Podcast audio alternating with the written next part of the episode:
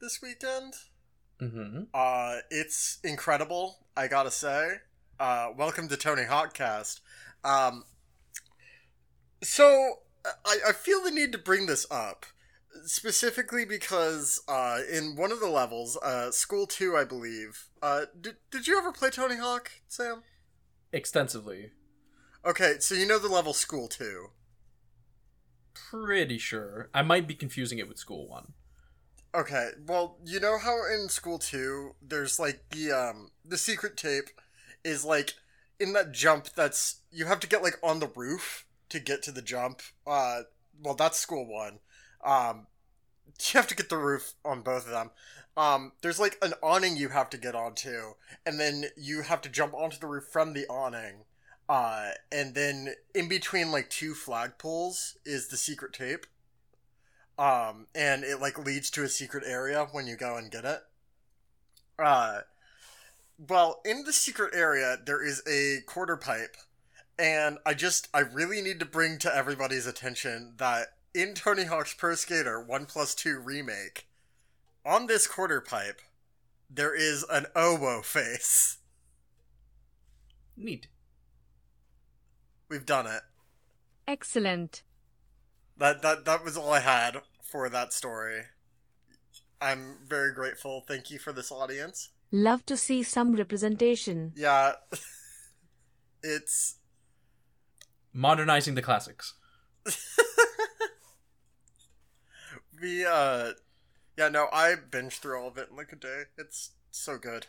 The true life cycle of a Tony Hawk's game. What binging through it all in a day? Exactly. You just you get in, put on the ska, and then just go through it. See, the the thing is this time that it's really gonna mess with me is that um there are 714 challenges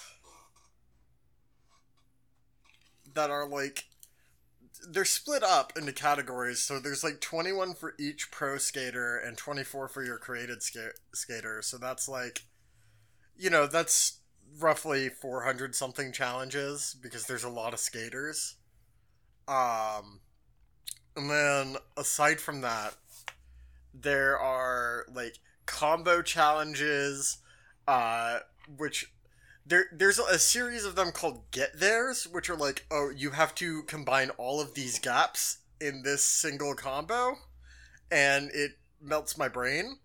Uh there's multiplayer uh challenges and god there's just so much. I i was not expecting there to be like a million challenges and now i feel like i have to 100% it and i'm gonna be stuck here for a year I will support your Tony Hawk journey from afar. Thank you. um, I also started Ghost of Tsushima, which I reluctantly have decided I like. That that is all. Seems simple enough.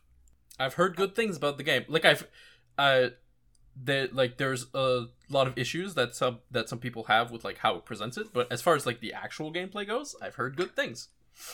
Yeah, no, um so far I haven't had like super huge issues with it. Like I've only uh I've only played like an hour or two of it and like so far all I have to say is Gina's a cop.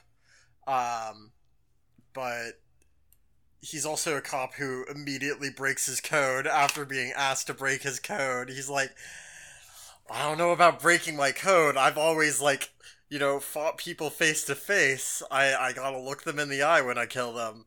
And He says, already unholstering his gun and taking out his badge. and then like five minutes later, he's like, "All right, I'm gonna assassinate this person," and he does it. And then the game is it- is it's like that Tomb Raider like re you, you know the reboot of Tomb Raider where like they like tried to present like her killing somebody as like a huge deal and then she pre- she proceeds to kill like a million people over the course of that game. Like it, it's one of those situations where it's like all right here it's a big deal. He is breaking his code. He is assassinating this person. He is sneaking up behind them and slitting their throat. And now you're gonna do this a million times over the course of this game. Video games. I, I just want you to know your your voice cut out there and all I heard was gay and I don't know what to do about that. Well, the actual word that I was trying to say was video games, but that also fits, you know? Yeah, it's true. We support the gays on this podcast. I'm still waking up. I'm so sorry. I like got up and I'm like, oh, my alarms were set an hour later than I thought they had been set. And I still managed to wake up before the podcast, thank God. That would have sucked if I woke up at noon and you guys were like, Where's Lily? God, just be I like. I was thinking about it. I was like, hmm. Lily said that she was going to be maybe like potentially five to fifteen minutes late. So what if I just started the started the podcast with Lynn? By the way, the three the three hosts are Lynn, Lynn, Lily, Lynn, and Sam. Uh, We're really and I was doing this podcast very professionally this week. And I was like, what if I just started the podcast and then when Lily showed up, I would just be like, oh yeah, we're halfway through episode the first episode 23. Yeah, this is it. This is the podcast. Welcome to It'll Wash Out, a Bleach Rewatch podcast. I'm your co-host Lily. I'm Sam, and the secret is the podcast starts when we want it to start. we have that power. We have the editing. I'm your co-host Ghost Lynn. Guys, this is a disaster podcast. Why do we do this? It's on it's only a disaster in so much as how much you show the disaster during what the editing. What do you mean? Like, we have the power to go back and say, hey, you know what? The episode starts at, hey, this is Bleachcast. We can do this. We have that choice. We have wrong. that power. No one has to know we're a mess. I have a confession to make. I like got scared after like expressing my views on Full Metal Alchemist on the finale episode, and I'm like, I'm gonna cut this out. and I did, and I'm like, I don't, I don't want to be put on blast for my my Full Metal Alchemist views because I haven't seen it in two years, and I don't know if they hold up. The- I mean, you could you could always just say, "Yo, by the way, these were my views 2 years ago and I don't know if this holds up." This is true. Welcome to Confession Cast. Uh, I I got nothing. That n- that's not a bit. That that bit's over. That bit's dead. I mean, you're doing the editing, so I'm not going to criticize any of the editing you do yet. One Yeah. day, perhaps, perhaps I will become way too big for my britches, and then I'll I'll go in. but until then, no criticism from me. Oh my god. Guys, I I have a four day weekend off work, and all I can think about is how much I don't want to go back to work on Tuesday. Like that's literally all I've been thinking about this weekend. Yeah, only three days, but yeah, It's completely relatable. How, you know what? How about we start the episode? Let's actually start the episode.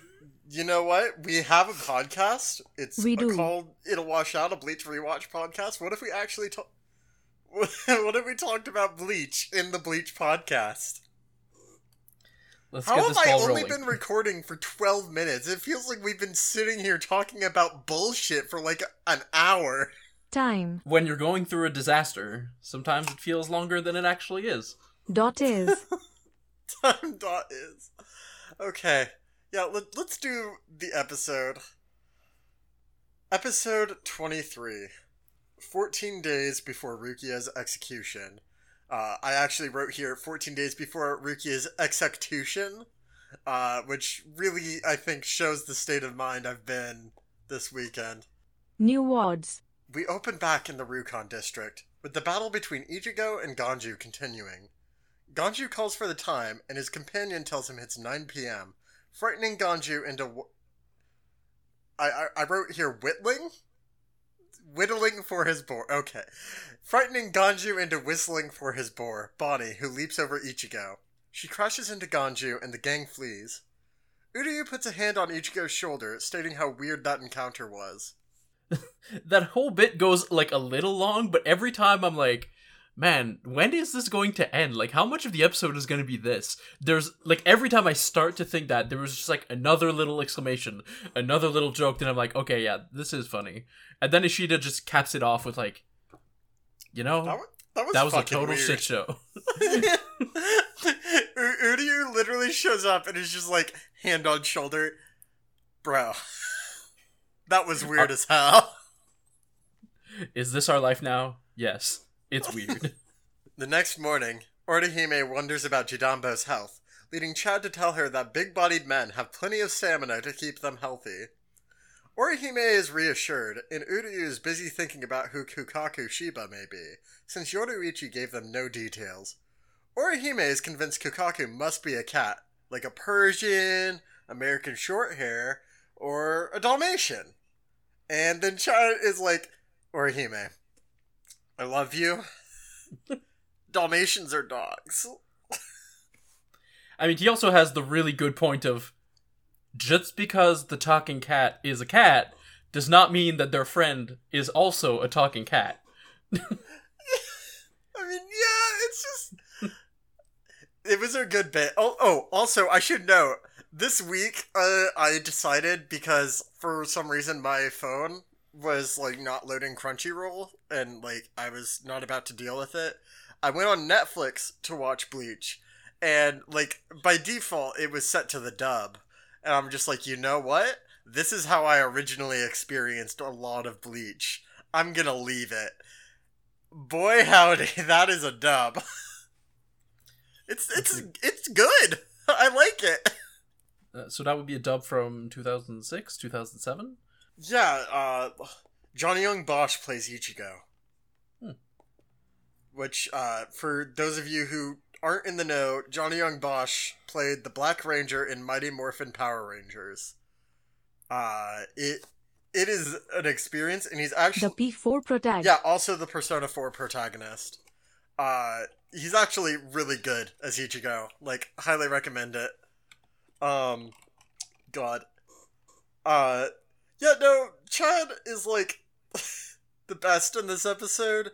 He, I don't know. D- Am I the only one who noticed Chad just like dropping like the funniest shit like out of nowhere this episode? This entire episode, he is on fire. However, I just want to clarify Johnny Young Bosch played Adam the Black Ranger because there's like 25 Black Rangers. No, i he's the singular Black Ranger. There's no other one. yeah, no. He's the second Black Ranger. Before before Adam, there's Zach, and then uh, there was like casting issues where like half the Power Rangers left, and it's really funny if you watch the show today because you can tell how much they're trying to hide that those three actors had left the show. I mean, they give him a. There's like four. Ep- I think there's four episodes after they left, but before they leave, like in universe, where they're just kind of like stitching stuff around the fact that they're not there, and then you, and then you get, oh, also they're leaving for the peace conference. Yeah. It's also really funny because like some of the stitched together stuff is like they hired like stunt doubles or whatever to like sit there and like be in the shot, but only to the point where you can see the back of their heads. It's really funny. But at the same time, that's how they do like eighty percent of the fight of the unmorphed fight scenes. Like they Yeah. morph together, they morph together the fight, the morphed fight scenes, and then they, or no, that's how they do the morph fight scenes because they they take the morph fight scenes from the Sentai and then they Yeah. add like lit- they rearrange it and they add their own little footage to be like, okay, we filmed one second here and one second there, and we connected these two scenes, and we made a new choreography. Please Although go I think- watch Mighty Morphin. Yeah, the I watched the movie with the abnormal mapping Discord uh, two th- uh, three weeks ago, and that movie came out in '95, and it is incredible how many movies that movie tries to be. Like, it is definitely an experience. God, I I need to catch up. I I like both in abnormal mapping and just like I need to keep watching Power Rangers. It's God, we can't we can't do this. We cannot do this. We're talking about Bleach. No, it's fine. See, th- th- I think the reason we don't talk all that much outside the podcast is because if we do, we just get sent down rabbit holes of like absolute nothing. Welcome to Mighty Morphin Cast. Welcome to Mighty Morphin Powercast. I'm your co-host, Red Ranger. I refuse. J'accuse. Uryu should. Fuck, I can't do this. Sam, how are we gonna make this a podcast? Back in the game. Sam, Lynn, what what are we doing? Trying to not think about how there's a gold ranger with a cowboy hat and a toy guitar. What? There is? I will reward you for finishing the podcast with the picture of this character if we actually make it there. I think this means we need to talk more outside of the podcast. I also think we need to talk more outside of the podcast.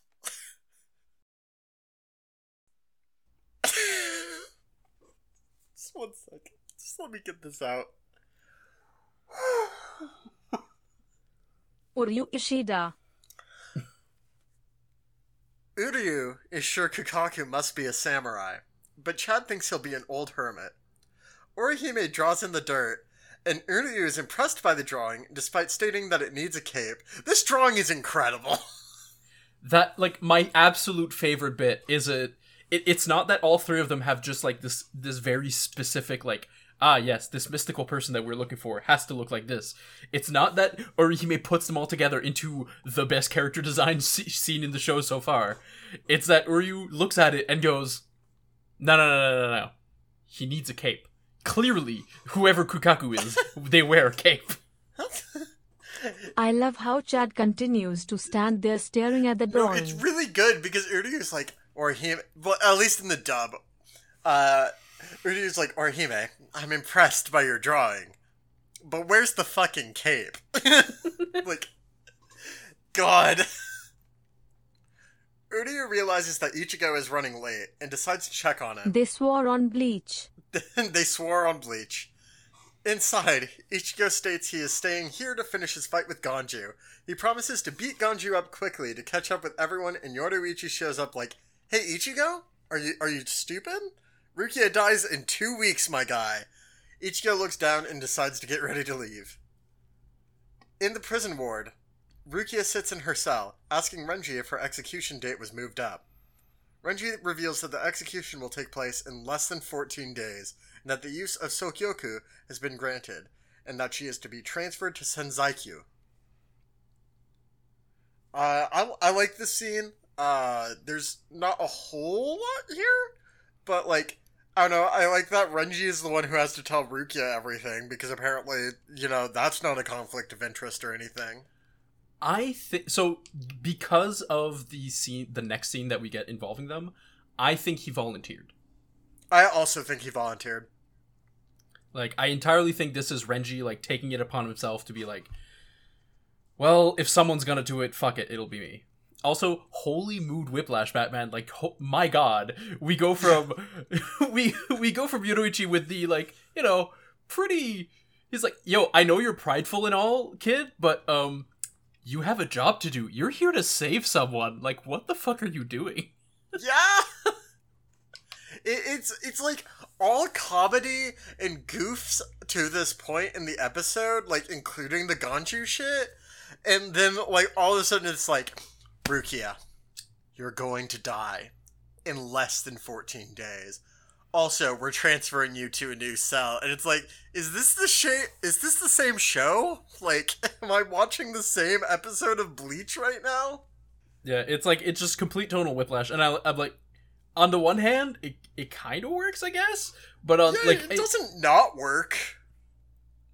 Yeah, it's definitely like it it, it, it I was shocked like because I was like wow it really does feel like I'm watching a completely different anime like just the the moody music comes in like the heavy atmosphere starts to like uh yeah uh ichigo and the crew walk toward uh sorry ichigo and crew walk through rukongai noting that they have reached the edge of a village he and Uryu bicker about which way they're going, and the bit lasts like a million years. And Yoruichi tells them that Kukaku moves often, but always builds the house the same way. You'll know it when you see it. They continue walking for like five seconds and immediately spot it. A normal looking house with an absurdly large chimney and two human arms holding a banner stating Kukaku Shiba. It, they're like huge stone humanoid arms, like sticking out above the house, just holding this banner.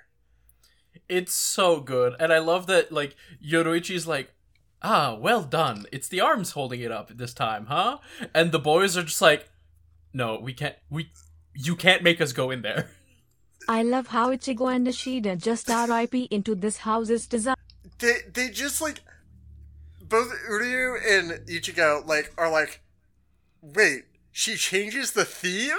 Like each time, like because apparently, I mean, Yoruichi specifically says, "Oh, it's arms this time," like really implying that whatever's holding up the banner is different each time, and I gotta know what Kukaku's house looks like in the past.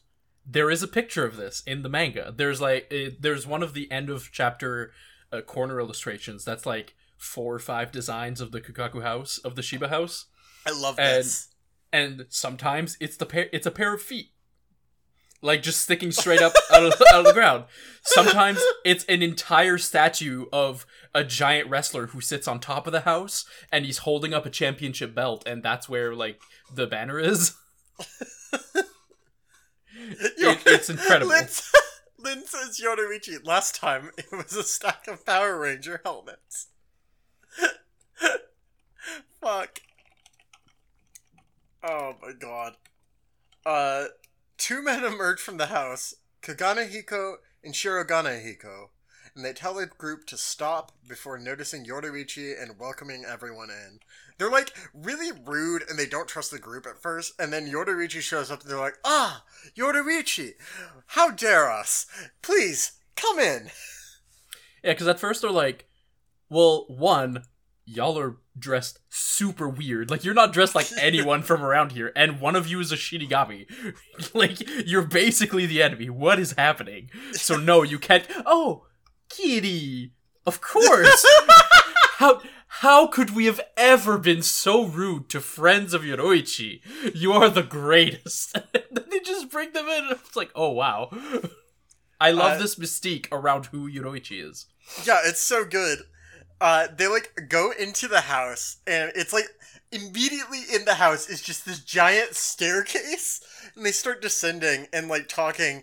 Um, I don't know what they call them in the subs, but in in the dub, in the dub, uh, Kogane Hiko and Shirogane Hiko specifically refer to like Ichigo and crew as Yoruichi's servants.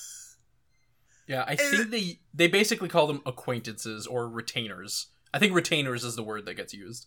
That's pretty good. Uh, it's just, you know, they're like, ah, I see you brought your servants with you. And Ichigo and Uri are just like, servants? And I don't know. It's, it's just a funny bit. Uh, they reach the bottom of the stairs, and Kogane Hiko slides open the doors, revealing that Kukaku is, in fact, a woman. Dun dun dun! Surprise noises. This is kind of a recurring theme in the show I did want to, like, at least loosely touch base on, is that there seems to be a habit of assuming anybody in power is a man, and then the show expecting us to be surprised when it's not a man. Um, and in fact is a huge titted woman. Uh, yeah, it's it's it's not just like oh hello, it's aren't you surprised? She's a woman. and it, it's like I okay. To be clear, I like Kukaku. I really, really like Kukaku, like a lot. Her design kind of irks me because this is one of like this is one of a few women we get introduced to over the next like couple episodes, and two like the two main character women that I, I would at least say supporting character women that we get introduced to the next two episodes have like huge tits and huge amount of cleavage and i noticed specifically their tits are like oiled up like they're shiny why are they shiny Yeah, it's definitely it's definitely drawn. It's drawn in a way that brings attention to them. Like like the out of universe drawing is made so that you your attention is drawn there. Like even without just commenting on the size of them, and it's it's weird. It's kind of weird because it, it makes them look either like just perpetually sweaty or like hold on, I know there's a meeting, but I need to go dive in this vat of oil. I'll like I will be right back. like otherwise other than that design thing i think kukaku's design is fucking cool like i, I think kukaku rules um she's got like in in the anime she's got like a prosthetic arm uh and she like she smokes from like one of those long uh church warden pipes not not like quite like the curved one but the long like straight ones you see um but uh I don't know. Kukaku's design is cool. In the manga, I know like she's actually missing that arm, and I, I, I know we talked about this in like the the podcast chat, like in Discord. I, I'm trying to figure out why they would do that because there's so much other like disturbing shit in this show, and I'm trying to figure out why they would like feel the need to censor that. Yeah, like I, ju- I just like offhand assume that it's gonna be something. It's like the reason behind it is something like, oh, the direct either the director or the producer or like the first showings of the show were like, oh, you can't have like, uh, someone with like a bandaged stump because it because it's not like a clean cut at the shoulder either. Like it stops like midway through her bicep. Um, so it's like you, we just put a prosthetic there or whatever. Or maybe it's just because they wanted to have scenes with her like uh, stabilizing herself on with an arm. Len makes a very good point in saying, at the very least, they made it a prosthetic arm and not like erased her disability entirely, and I can agree with that. Yeah, God, I and like it's not it's not entirely like out of the uh, realm of possibility that they would have done that. Is also like Yeah. like I, I could have seen a TV show do that. So yeah, I am glad that they they they didn't do that. Yeah, and like the prosthetic at least looks cool. Like it, she, it doesn't like detract from her design or anything. Um. So yeah, Kukaku is a woman. She asks Yoruichi about the group, and then the cat begins to ask for a favor. Kukaku states that usually this is the case. You always ask for favors, and then asks if the problem is difficult to solve. Yoruichi states it is, and Kukaku grins. We cut back to the Seireitei. Renji and the Kido Corps escort Rukia to her new cell. The Corps remove the rope and veil that Rukia is wearing once they arrive. Renji asks if she can see the Sokyoku through the only window in the cell, as they are what will be used for the execution. I once again uh, spell execution here, and I, I don't know why. One of the Kido Corps members explains that this is called the Palace of Penitence because prisoners may look out to the Sokyoku and repent for their sins. This is dark. It's kind of fucked up. It's like, yo, you're on death row, and also the cell across from you has your electric chair. It's fucked up, is what it is. it's really fucked up. It- like, this is like okay. Not not to dwell on this too long because you know we never dwell on things in this podcast. It's, it, it's really weird to me that like tonally they're like, okay, we're gonna make you stare at this Sokyoku where you're going to die. This is what's going to kill you. But also, we can't show this woman's stump arm. Like that doesn't make a whole lot of sense to me. But you know what? Okay, Bleach, we're doing it. Yeah, and like, uh, uh, to backtrack just like a little bit, like the walk across the bridge itself is just like incredibly unsettling because they have like, she's got like a death shroud on her face, and Yeah. there's and there's four faceless dudes with. Uh, and they each have like a tall pole that links to the collar that she's wearing, and it's like, wow, that is a lot of precautions, and well, it it seems to be more like ceremonial in nature. Uh, Yeah. Especially especially once they like they remove the bindings, like, and this is something I really liked. Actually, is that they I did too. like like the jailers aren't cruel to her. Like none of them taunt her, none of them mock her. Uh, they they were like, here's the method. He like here's the kind of fucked up part of execution in our society, I guess. But also then they bow to her and they like show her a bunch of respect and then they leave. They bow to her, and then one of them like performs like a small spell, and like the bindings that are binding her like arms. There, there's like this weird binding that binds her arms to her neck, uh, and like one of them performs like a spell, and they like unwrap themselves from her arms, and it like goes directly into this hole in the back of the collar, and it's a really cool effect. Yeah, and it's like how much of this binding is spell work, how much of it is like weird spirit technology, uh like just the entire scene is like really cool. It's just also like loomed over by the whole like yo, this is fucked up. Like this is really fucked up. Um, Yeah, it's real fucked up. The Kido Corps begins to leave, but Renji remains. He tells Rukia that one of the five Ryoka, which is like the Soul Reaper word for like intruder, is what I'm getting, um, who arrived in Soul Society, has orange hair and wields a huge sword. What he neglects to tell Rukia is that they also fought Gin Ichimaru because he believes that that means they're probably dead.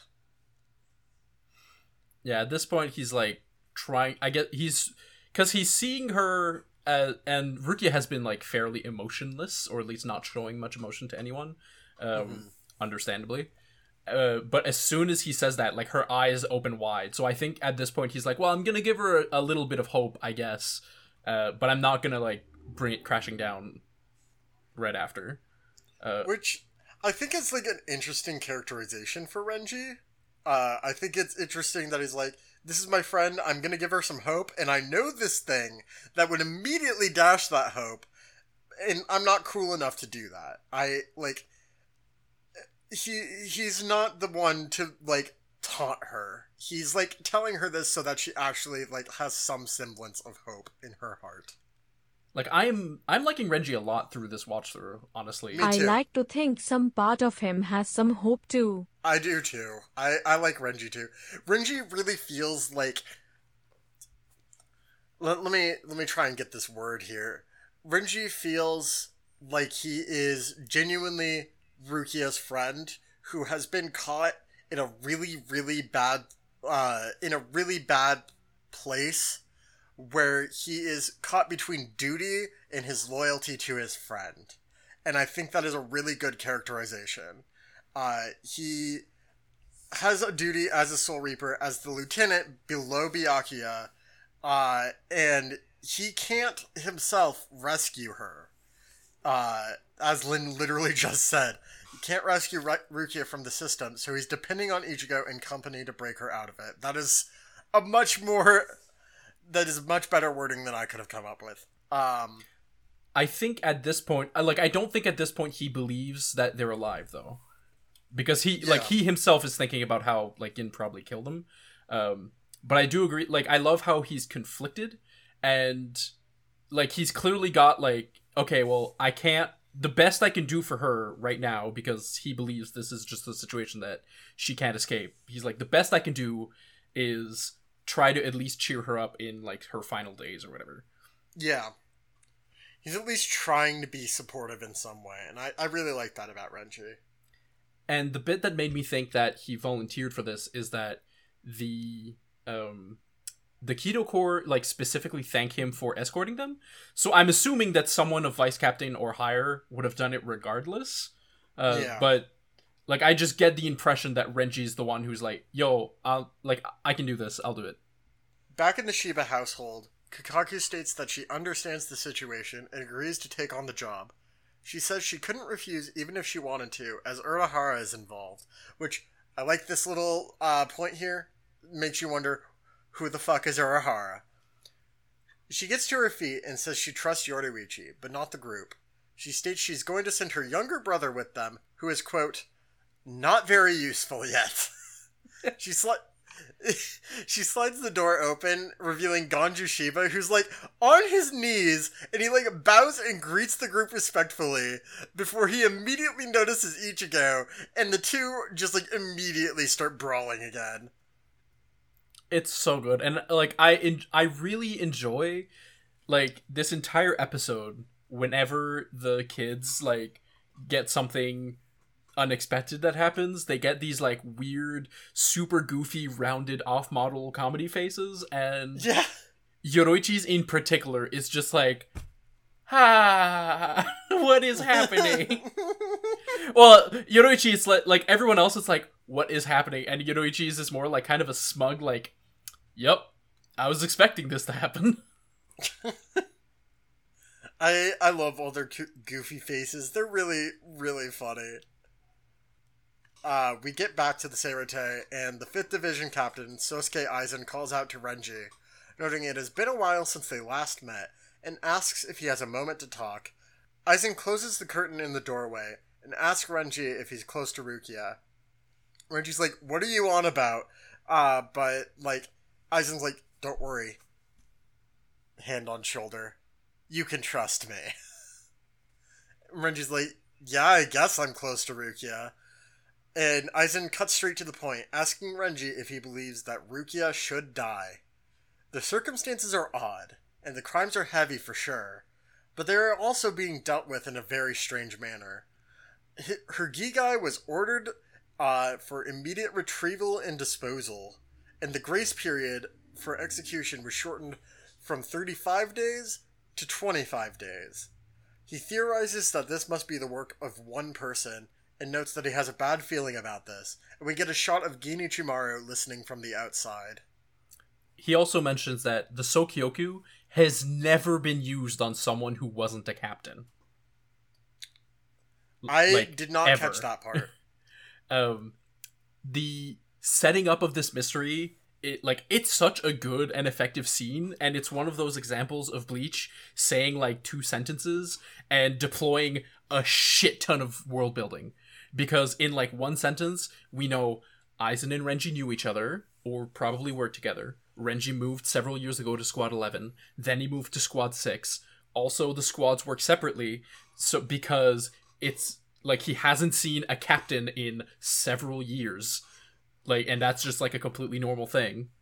Yeah. and and then he drops the whole like yo this is super weird and sketchy and it's like oh what's happening to rukia might not be like representative of the their normal procedures it's like it is exceptionally harsh and even the captains are like yo this is exceptionally harsh what is happening It's really good. And it also, like, really makes you wonder what the fuck's up with Gin, because Gin this far has been, like, the sneaky motherfucker who's just like, you know, I'm gonna be a really bad man. and, you know, he stops everyone at the gate, and now he's listening in on this conversation, and it makes you. It, it really, really wants you to think that Gin is behind this, but, like, let's, let's be real. G- Gin not behind this. Like, it's trying too hard to make you think he is. like it's you know renji i think this might be the this might be someone's secret plan cut to gin's face half covered in shadows and you're like hmm, show i think you're trying to tell me something Hmm. Subtlety. Hmm. Oh, God. Before he can explain further, an announcement calls out for the emergency meeting between all captains. Uh, back in Kukaku's place, the brawl is stopped short as Miss Shiba's pipe is destroyed, leading her to unleash a powerful spell, destroying parts of the house and like putting the entire house at like a small tilt. i love that she's like she's watching them fight and she's like yeah okay whatever and then so one of them knocks her pipe out and she's like all right i'm not a fan but eh, whatever. Kids be kids, like kids be brawling, and then one of them steps on it and breaks, and just like, oh no, no, no, no, no, no, no, no. Hold Then- up. She just like smashes her fist down with this huge spell, and it like puts the entire house like not on its side, but just like at an angle and like breaks a bunch of shit. It's really funny. The absolute best little detail of this though is like we see her hit the ground, we see the explosion start, and like we see light consume Ganju and Ichigo, and then it cuts to outside, and just before we see like the explosion burst through the ceiling, we and because we're seeing like this the house from fairly far away, if you Yeah. look closely, you'll see uh, Orihime, Uryu, and Chad run out of the house just before it explodes. It's amazing. I didn't notice that detail. It's uh, it's incredible. It's really funny afterwards too, because Chad's just like, "This must be why she moves so often," and it's like, Chad, thank you, my boy. You understand. Kukaku berates her brother and Ichigo for fighting and says that they ruined her house. Ganju's like, what are you talking about? You ruined your house. But Kukaku, like, punches him and asks the group if they have any more complaints. She grabs Ichigo, telling him to get out if he doesn't approve of her way of going about things. And he's like, I'm, sorry. I'm sorry. She lets him go and walks away. Kukaku orders Kogane Hiko to start preparations outside, then tells the rest of the group to follow her and be quiet. They walk through a well lit corridor and there's like an exchange about how well lit it is. And she's like, oh yeah, I filled the ceiling with such and such. And then Uri is like, oh, is that some sort of plant in Soul Society? And then she does not answer. Uh, she orders Ganju to open the door, and he does. And Uri's like, hey, are you gonna answer me? And Ichigo, like, puts his hand over Uri's mouth and is like, don't question her, my god. He's like, "Did you? Were you asleep the last five minutes?" uh, we open the door and it reveals the base of that huge chimney-like structure we found. And Kukaku explains that this is like a giant cannon meant to launch them into the Seireitei from the sky.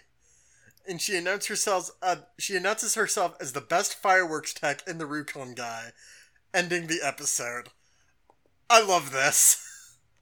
It's so good. The uh the subs you like the the subs on, on Crunchyroll use the word pyrotechnic specifically, and I was like, I guess that's like more the official name, but I know the manga uses fireworks, uh, fireworks technician or fireworks expert, and it's like I feel like that's a lot more like like a lot more people watching this show is going to understand if you say firework expert compared to pyrotechnic. Yeah, for sure. Uh, this episode was pretty good. I I think it had like a lot of really good, decent world building bits in it, and I think like tonally, while it was a bit whiplash, it was like I don't know. I think the dark bits were handled well, and I think the comedy bits were also really funny. Uh, and aside from like the stuff we already mentioned, yeah, Lynn says the tonal whiplash was more funny than derailing, which I think is kind of like what we can expect from Bleach, like when it's actually doing a good job. Because like there are time Bleach the entire show is going to be a series of tonal whiplash, I feel like. Where we're gonna have a lot of serious stuff, and then we're gonna have all of a sudden the goof. And like sometimes the goof can really detract from the episode, but I don't think it did from this one. So I'm just I'm like I really love this episode just like in general, but I agree on the tonal whiplash thing. But I can also explain it by going into the di- the differences with the manga. Okay. So uh, the first difference is we already mentioned it. Kukaku doesn't have the prosthetic arm in the manga. She just has a bandaged arm that stops uh, right under her shoulder. But the other major difference, the meeting with Kukaku continues all up to Ganju's intro. And then the chapter ends. And then Renji and Rukia is its own chapter. Like Oh, okay. So it's like cutting in between these chapters. Got it.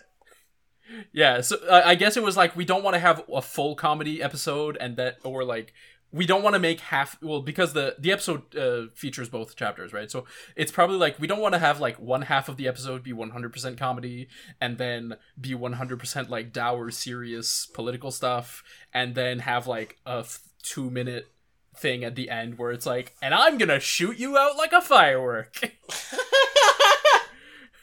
So this was probably done in order to like prevent that we that like like that final whiplash would have been even more directly like yo what happened here I think that makes sense. Uh, yeah, that tracks. uh in the uh in the um the the renji chapter i, I guess since he's kind of like the he's a little bit like a second protagonist in these moments right because we're follow we're kind of following him walking around doing the stuff with rukia talking with aizen that kind of stuff uh we learn we get in the manga we get that aizen's full name is sosuke aizen and he's the captain of the fifth company and he explicitly says i lost you to kenpachi indicating that renji like was in aizen's squad pre- previously And also, like, I did we know before this that he was also in Kenpachi's squad? Uh, no, it, like it all comes. We we learned that in this one, but we specifically learn in the manga that he was an Aizen squad and then in Kenpachi squad, as opposed to like knowing Aizen from something else and then going Gotcha. to Kenpachi squad. Because you know, like maybe Aizen was a teacher, like that could have been a thing. Like he could have been at the academy or something. Uh, another like kind of weird difference is that in the anime, he calls Rukia's crimes like heavy shit. Like he te- he says like her crimes are specifically this, this, and this, and he's like, well, they're like pretty heavy crimes, but it doesn't deserve this treatment. Whereas in the manga, he just says, I've never heard of anyone getting the ultimate penalty for that. So I think he's implying that like she shouldn't even be getting a death penalty, period, much less the like ultimate captain death penalty. That's wild. That's actually When- like a huge difference. Another kind of big difference is when he says he has a bad feeling that someone's like this is all part of someone's plan. We don't see it at its skin. We only see someone. We see someone's leg, and we see like a word bubble coming out. That's that's like Aizen talking. So we know that whoever is listening in is listening directly outside the door, but it doesn't show who it is in the manga. Uh, so once it changes back to the Kukaku house, she doesn't destroy the house in the manga. She just beats the shit out of them and tells them to be quiet. the fear of God is still installed in both of them, right? But it's because she takes direct action upon their bodies. The fear of your god, Kukaku Shiba. and then, because this chapter was the end of a book, uh, we get some extra character files. Oh, Specifically, sick. specifically we get Byakuya's and Renji's. And I'm not gonna go like I'm not gonna say everything that comes out of this, but for Renji, we learn two kind of important things. One is the his well, important. One is that his eyebrow things are tattoos. in Love you- it. in case you were curious, they they are explicitly tattoos. Love and it.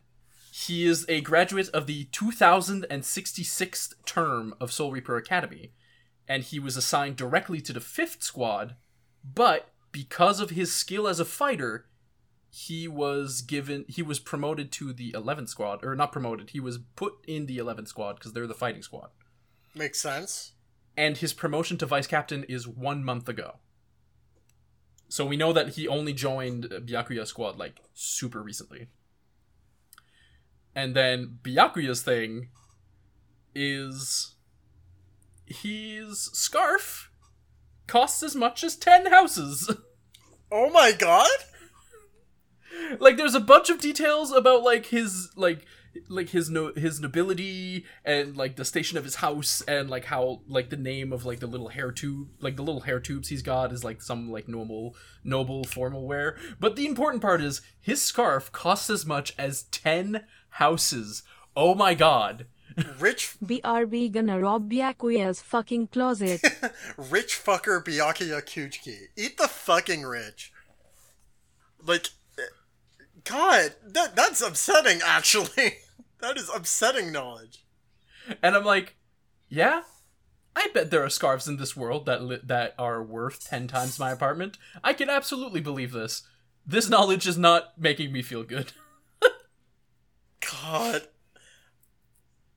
Ugh. All right, want to take a quick break before we go into the next episode? yeah, let's take a quick break. We should probably get back to the podcast, huh? We should probably get back to the podcast. Perhaps, perhaps we will actually finish it today. Maybe I'm so sorry that my brain is just like in disaster mode right now. I will give you a small preview. We are not any better. I will give you a small preview of the gift that I promised. I was actually just about to ask. To tantalize.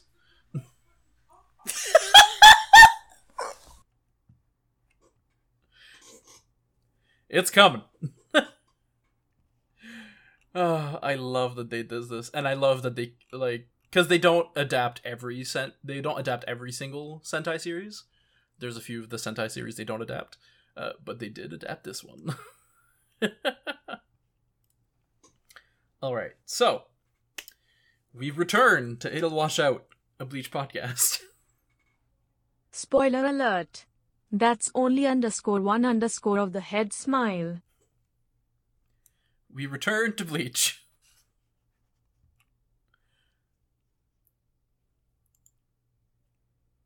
Lily, you're still there?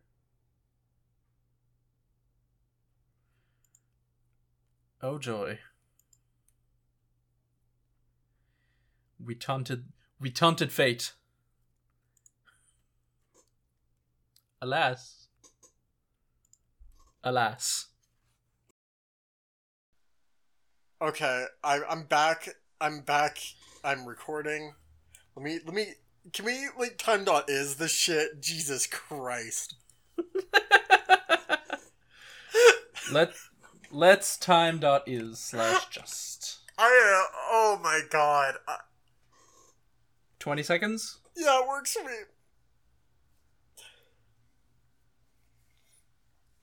Hello and welcome back to Cowboys Destroyed My Podcast Cast. We did. Welcome back to I was sorry for the technical difficulty.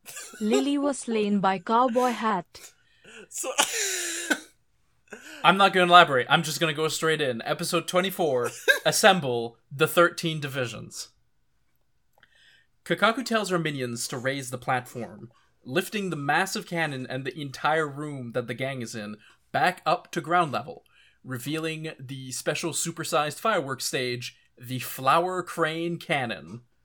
Love Ishida it. asks, like, also those minions, not near. I don't care how much they're being paid, not nearly getting paid enough for the job they're doing. Oh, for sure. Like they just they hand cranked this giant like 50 meter long cannon up like four stories out of the ground it's it's it's ridiculous. It's stupid. I love it. Ishida asks if this is a joke, but when he complains, he gets beamed in the face by an orb with a phoenix on it. The orb is a Reishukaku, or spirit core. Kukaku tells Ichigo to focus his energy on it, and we're again reminded that Ichigo has no idea how to do spirit form shenanigans. Yoruichi explains that he can't use Kido at all, and Ganju has to show him how it is done, although Ichigo doesn't want to give him the orb at first. Their squabbling is quickly put to rest thanks to Kukaku's fist, and we see that when properly used, the orb generates a solid, larger orb around the user, which is what they'll use as a cannonball. Kukaku explains the Seireitei isn't only protected by its physical barrier.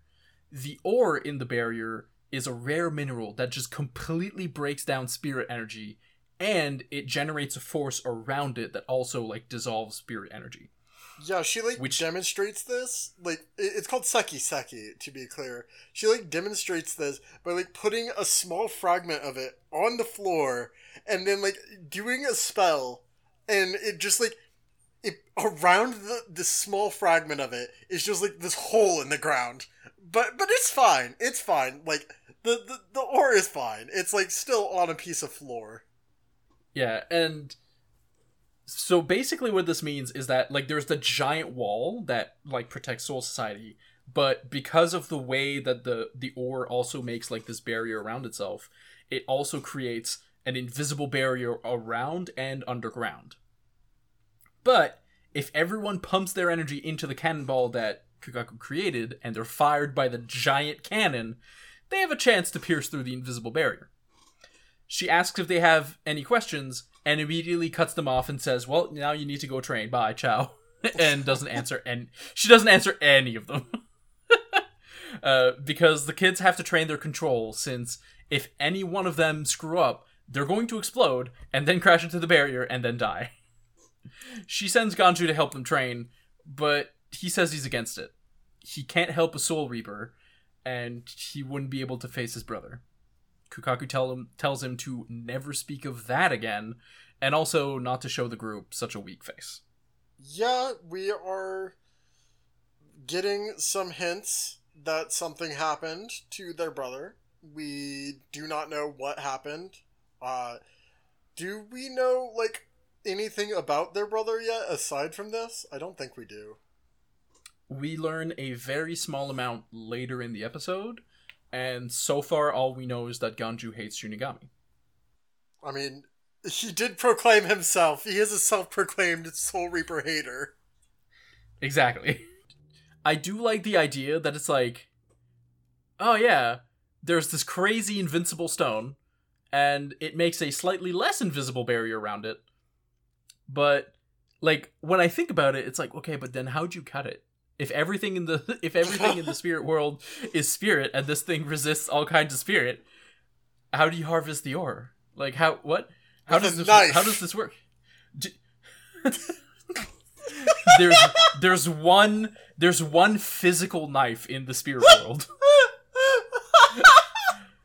and they use it to carve the stone i don't know it's it's like okay how how does she have like a chip of the stone where'd that come from It's not even like bigger than like a, no- a normal like kitchen knife. It's just like a chef's knife. That's so stupid. Oh, don't let me go down this rabbit hole. We have a podcast to finish. we'll, we'll get there we'll get there we, we can make it back in soul society renji and another vice captain iba are walking towards the big meeting both of them mentioning it's the first time they've been told to wear their vice captain armbands for an official meeting at the waiting room they meet a third vice captain hinamori as well as rangiku who comes in after them Rangi And Q Rangi- also has huge tits, and they are also oiled up and put in massive cleavage. Sorry, continue. Uh, Rankiku mentions that it's going because vice captains are going like all over the Soul Society to do their work. It's going to take at least half a day to gather all of them. And then she also says that her own captain just couldn't be reached at all. And when Renji asks who it is, Iba talks about quote the Hitsugaya boy, and Renji's like, "Oh, the prodigy. That must be tough." I I think this is like an interesting bit of world building, but I also think it's kind of strange that the squads just don't seem to know that much about each other. Like Renji Well- not knowing who a captain is seems kind of weird. I think the idea is that like he he knows that Hitsugaya is a captain. I think he just didn't know which captain he was. Okay, that I I guess Because like that- we we established last episode, Renji's gone several years without meeting face to face with Aizen. this is So true. that's a, so there's at least like an already established. They just don't talk to people in other squads, I guess. Uh, I- but we do get a bunch of info in this thing. Like we get uh, vice captains barely ever get formal summons because this is the first time either Renji or Iba have uh, have to like wear. They, it's the first time they get like a formal summoning as vice captains. Uh, not everyone's aware of who's captain of what squad, and one of the captains, who so far all the captains we've seen are like incredibly powerful and dangerous and like just monstrously strong. One of them is at least young enough to be called a boy. yeah. So again, another example of Bleach just being like, here's like just a ton of world building in like two sentences. Can you imagine? We already know that like when people die and go to Soul Society, like they retain their form, like completely. Like we know one of them is young enough to be called a boy. Can you just imagine like a five year old who like dies and goes to Soul Society and then like eventually becomes powerful enough to become a captain? like I have sc- I have screenshots of the last arc of Zatch Bell to show you because there there there is an evil baby in Zatch Bell. Oh, I need that. We can't do this. It's almost an hour and a half. We have to finish the episode. all right, all right. Hinamori asks Renji if he's seen Aizen because he's been acting strange and won't tell her if there's a problem. Renji just straight up lies and tells her no.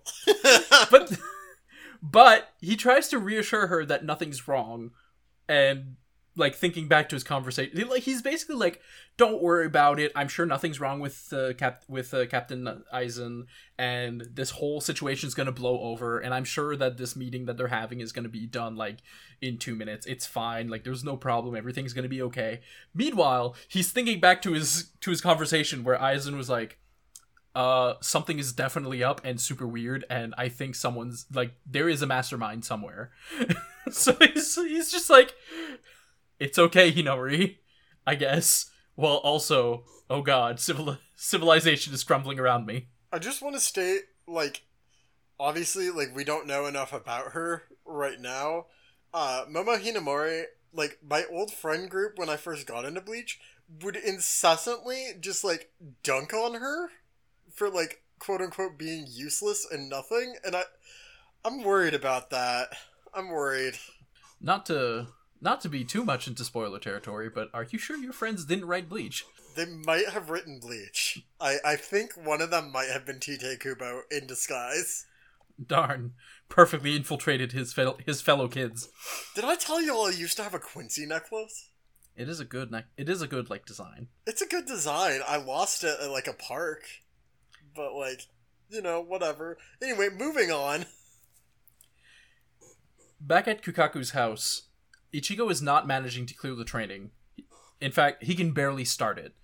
And we're shown Kukaku pouring a drink for herself and her dead brother, apologizing to him for helping out a Soul Reaper. She knows that he would scold her he would scold her if she didn't, since he loved Soul Reapers and died as one. And it's like, oh, oh, that's a lot. That is a lot. Downstairs again, Orihime performs the training perfectly. Ishida manages as well, but it's very narrow, which leads the twins to just comment on how it's probably related to his personality in some way, shape, or form. Chad's attempt is powerful but unstable, and Ichigo can only make like a weird miss comes out, which prompts the pair to immediately just start mocking him for having zero talent. He continues struggling with Ganju watching from the sidelines bored, and eventually dinner is served. Ganju mentions that Rukongai souls don't eat because they can't use their spiritual energy and so they don't get hungry. That's why they probably didn't offer them any food the previous day. Everyone goes up to or Ichigo says that he's going to keep trying instead of going upstairs to eat, and there's a quick little scene of Orihime trying to stay and help until Ichigo says, "No, it's like it's fine. Like please go. I'll do this alone." And like she looks hurt. like she looks really sad that he's sending her away. Yeah, no, there's like this whole bit where she's like, "No, I, I'm not hungry. I, I can stay with you. It's fine."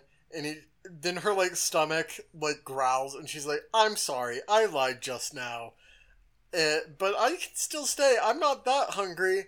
And then Ichigo's like, "No, go eat. I need to do this alone." She's like, "Oh, oh, okay. I'll just do that, I guess." It's the most awkward. Uh, like you just see her like just having the, the just the most awkward reaction, and then be like, "All right." Uryu, Chad, let's go eat upstairs. Yay, I guess. Hey. You're just like, oh god, poor Ime. Poor Hime. God. Ichigo tries again and fails again, and Ganju asks him if Rukia is that important. He says no. Did he promise to save her? No. Then it's gotta be money, right? And Ichigo Ichigo's like, money from here wouldn't be useful. What the fuck? So Ganju event like just prompts him straight up. then why are you so determined? And Ichigo says it's because he owes her. Rukia saved his life. She gave him the power he needed to save his family. And that's the reason she's getting executed. He doesn't want to be the kind of person who would turn his back on that. He's not going to let her go. She's not going to let her die without a fight. And this gets through to Ganju, who takes the orb, saying he's going to practice and that Ichigo should totally cover his ears and not listen because he's oh. practicing the trick that helps him do it out loud. Baka. so he takes the orb and just speaks out loud his thought process. It's a very quick meditation trick that he says is the basis for all of Kido. And then he leaves, and Ichigo complains about his acting because he's like, God, like if you wanted, if you were gonna help me, just like say you'll help me. Like it's fine. yeah, I I love this bit of co- characterization for Ganju. Honestly, like I'm not gonna help you. Don't listen, and just turns around and does it. It's very good, and it's it's endearing. Like he does it, and then he immediately just is like, man, it's so easy. Anyone, any loser could do it. Like every single, every anyone else could be able to do this. It's so simple. I didn't even need to practice. And he like throws the orb behind him. it's like, oh, Ganju. In this podcast, Up- we love Ganju. Upstairs, Chad and Ishida are done, but Orihime is pretending she's not hungry, despite clearly starving. Like her stomach starts and she's like punching herself in the stomach to get the sounds to stop. And Chad and Uryu are both like like oh, it's okay, we believe you. Like we're not we're not going to call you on it. Just like please stop hurting yourself. Please stop punching yourself. uh and the she squad she meant such good energy. Honestly, like I love them. I had completely forgotten that we had like so many interactions with them. Uh, and I'm loving it. It's really it's really good stuff. As she says she wanted to bring the food to Ichigo, uh, the whole building starts shaking, and they're all like, "Wait, that's Ichigo's uh, spirit pressure." Oh fuck! so Kukaku runs down to see what, what the hell is happening, and we see Ichigo struggling inside a giant ball of energy around himself, and his spirit is going wild. At Kukaku's urging, he manages to control it, but as soon as he does, he realizes the rest of the group is there, loses concentration, and causes an explosion. I love this scene because it's like, oh, Same. oh yeah, when it when he fought the Menos and when he fought Renji, in both occasions he pushed himself to his limit, went past it, and then it was, oh god, Ichigo is going to kill himself because he has no self control, and his spirit energy is just completely like pouring out of himself at an incredible pace. And this is just like the continuation of that. And it's like, oh yeah, like this is just like the natural progression. And now he's showing more con- like if someone snaps him out of it, he can act he can control it himself, which already is showing growth compared to when he fought the Menos. Yeah, it's it's a lot less of what I remember the show being, which is oh, Ichigo is just going to have a sudden power spurt in the middle of this fight out of nowhere with no training, with nothing. And I don't know, it's more of his friends helping him actually learn self control, which I am liking. Over at the captain's meeting, Gin arrives at the meeting joking that, oh, everyone's here for me. Uh, except for the 13th captain, because he's absent, and when he asks why, we learn that the man has an illness. And apparently, this is a recurring issue. Zaraki tells him to stop messing around, and he asks Gin how come he went to play with the intruders on, on his own without, like, without get receiving orders from up top, and also why they aren't dead. Gin replies, "Oh, I was, I thought for sure they were dead. My combat sense must be getting rusty." But another captain tells him to cut the crap, and then, uh, this captain, uh, and Zaraki basically just they're essentially getting in each other's face because they both want to get in Gin's face. So they're just like squabbling super pettily. Uh, we do see the boy Hitsugaya who's complaining about old fools like making a racket. And when Gin says it's sounding like they're accusing him of letting the intruders go on purpose. uh, the other Captain Kuratsuchi says, "Yeah, that's that. Like that's literally what I'm saying. I'm saying you let them go on purpose." they keep squabbling even more until the old man at the head of the meeting tells everyone to stop. it.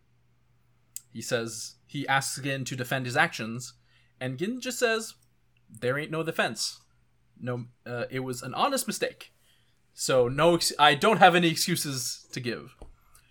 Aizen interrupts him, about to ask a question, but before he can, an alarm rings out, and the episode ends like it kind of goes directly from the alarm and everyone looks up to just smash cut to Rukia in her cell wondering about Ichigo, and then like the episode ends there. It's kind of a weird place for the episode to end. Like it feels like it, it feels like it wasn't quite finished. It's really strange. like I could I could have seen the the episode being like Aizen starts his question, the the alarm rings, everyone looks up, and then having the episode end, like just having the episode end with the alarm. But the the weird part is that it takes the time to just like flip over to where Rukia is in her cell and just have like a two second thing where she's like, I wonder how Ichigo is doing. To be continued. it's very Also- strange. Um, just want to state here, I'm like, I've been like on the wiki page like while we're doing this because like I that is helping me keep up with what I want to talk about if there's anything. I just think it's very funny that like in the list of all the captains, it lists all of their divisions except for Hitsugaya. It's like 12th Division Captain Mayuri Kuratsuchi, Hitsugaya, 8th Division Captain Shunsui Kyoraku. It's like really weird. But anyway, this was. Uh, I felt like a little less positive on this episode. Like, I still enjoyed it. Um, there were some really good bits in it. I. I don't know. I, I really feel like the ending kind of sours it because it, it just like kind of ends on a whimper with nothing. And yeah, then- I do I do really like all the shots of Gin looking incredibly sinister. Oh, like as soon as he st- like as soon as he starts walking into the meeting like the the anime is like yo this is darth vader the the anime really, really, really wants you to believe Gin is like the bad guy here. like it's doing everything in its power to make you believe it. uh, uh there's not that many changes in the um in the manga edition uh, except that like we learned that the Rangiku is part of the 10th division and Iba is part of the 7th company um and Yoruichi's explanation of Ichigo is in the show she says that he's a newbie who hasn't learned Kido yet. In the manga, uh, Yoroichi says that Ichigo is a makeshift soul reaper. I mean, It's like, well, you're not. wrong. It's like you're not wrong. And then the only other thing is that the so normally I skip the end of chapter stuff unless there's like very specific information in those little doodles, but this one seems to be like an arc that's starting because it's so one chapter has it shows Karin uh who's seeing more of quote those things and we see like a flying hollow. And she's ba- she wonders if it's an animal ghost because she's seeing more and more of them in town lately. And then the next chapter the next chapter she chases it because she's got nothing better to do and she wants to see where it goes and i'm like Karin, no you're going to hurt you're going to get hurt Save her. protect the children So yeah, re- really quickly, uh, I know I, I already said this. Yeah, we do get introduced to Rangiku Matsumoto, who does like, she's not like a main character, but she's like, she's like a more important minor character, I would say. Uh, especially later. She, uh, along with Kukaku, she also has huge titums, and they also are oiled up. And I don't know, I I wish they weren't like huge cleavage like oil titties. Like I, I wish we had something better. There's I, I I don't need to dwell on that. I just need to make sure it's clear that is the case here. Whenever i see the post that says ah yes the woman breasted boobily down the stairs Rangiku is the person that I think of because it's the it's the most like clear example of like no one like no one else except like Kukaku looks like this in the in the show. I, whenever I see Matsumoto, like, what immediately comes to mind is one of the times I was like watching Bleach in the presence of my parents, my extremely Christian parents. and I just remember specifically one time Matsumoto, like, I, I vaguely remember her being in like a schoolgirl uniform or something like a- a- acting The school like, the really- schoolgirl univer- uniform happens. I can confirm this. yeah, acting like really sexily towards Ichigo, and I'm just like in front of my father, and I'm just like, oh god, I swear it's not usually this bad. And the thing is, it is usually that bad. I just didn't notice when I wasn't in front of my parents. Well, it's not usually that bad because Rangiku's not usually on screen. Is the thing. Oh, for sure. It's uh we're, welcome to Memory Cast. We'll we'll see how. I guess we'll we're gonna see how bad it actually gets, or if it does get that bad. Uh, I, I, off off the show, I'll I'll just remind y'all of something real quick to like say how bad it really truly does get. I, I'm just gonna post a single image in in the chat, and y'all will be like, "Oh, oh no." Yeah, we might No, as s- well. We should We- do our plugs. Yeah, let's just yeah let's plug it out. Uh, did you want to plug since I I have the uh, manga bits? Yeah, let's go ahead and uh this was It'll Wash Out, a Bleach Rewatch podcast. You can find me on Twitter at lavender underscore pause. You can find me on Twitter at ssbslj. At lot underscore lake on Instagram. And you can email the show at iwobleachcast at gmail.com or you can find us on Twitter at bleachcast. Uh, thank you all for listening. This has been a disaster uh, in both the best and the worst ways. Uh, No, we we are great. professional podcasters. Uh, God. We did amazing. T- today was an adventure. 10 It wasn't an adventure. All right, thank you for listening. Commitment is a strong word. Commitment is a strong word.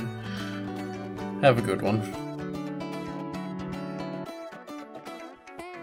いつも支えてくれる人たちに日頃の思いを込めたラプソディアプリシエーションな気持ちを堂々けいつもありがとう本当はありがとうたとえどこに立って君の存在に感謝してるよ黄昏の街が赤く染まる頃何気なく道を歩いていた。行き交う人の群れが増す午後なんとなく立ち止まってみた。ぽつりと空いた心の隙間埋めるように動いた携帯のマナー君は一人じゃないほら皆互いに支え合ってくのさ。いつも支えてくれる人たちに日頃の思いを込めたラプソディ。アプリシエーションな気持ちを堂々けいつもありがとう本当はありがとう。どうやどこに立って君の存在に感謝してるよ。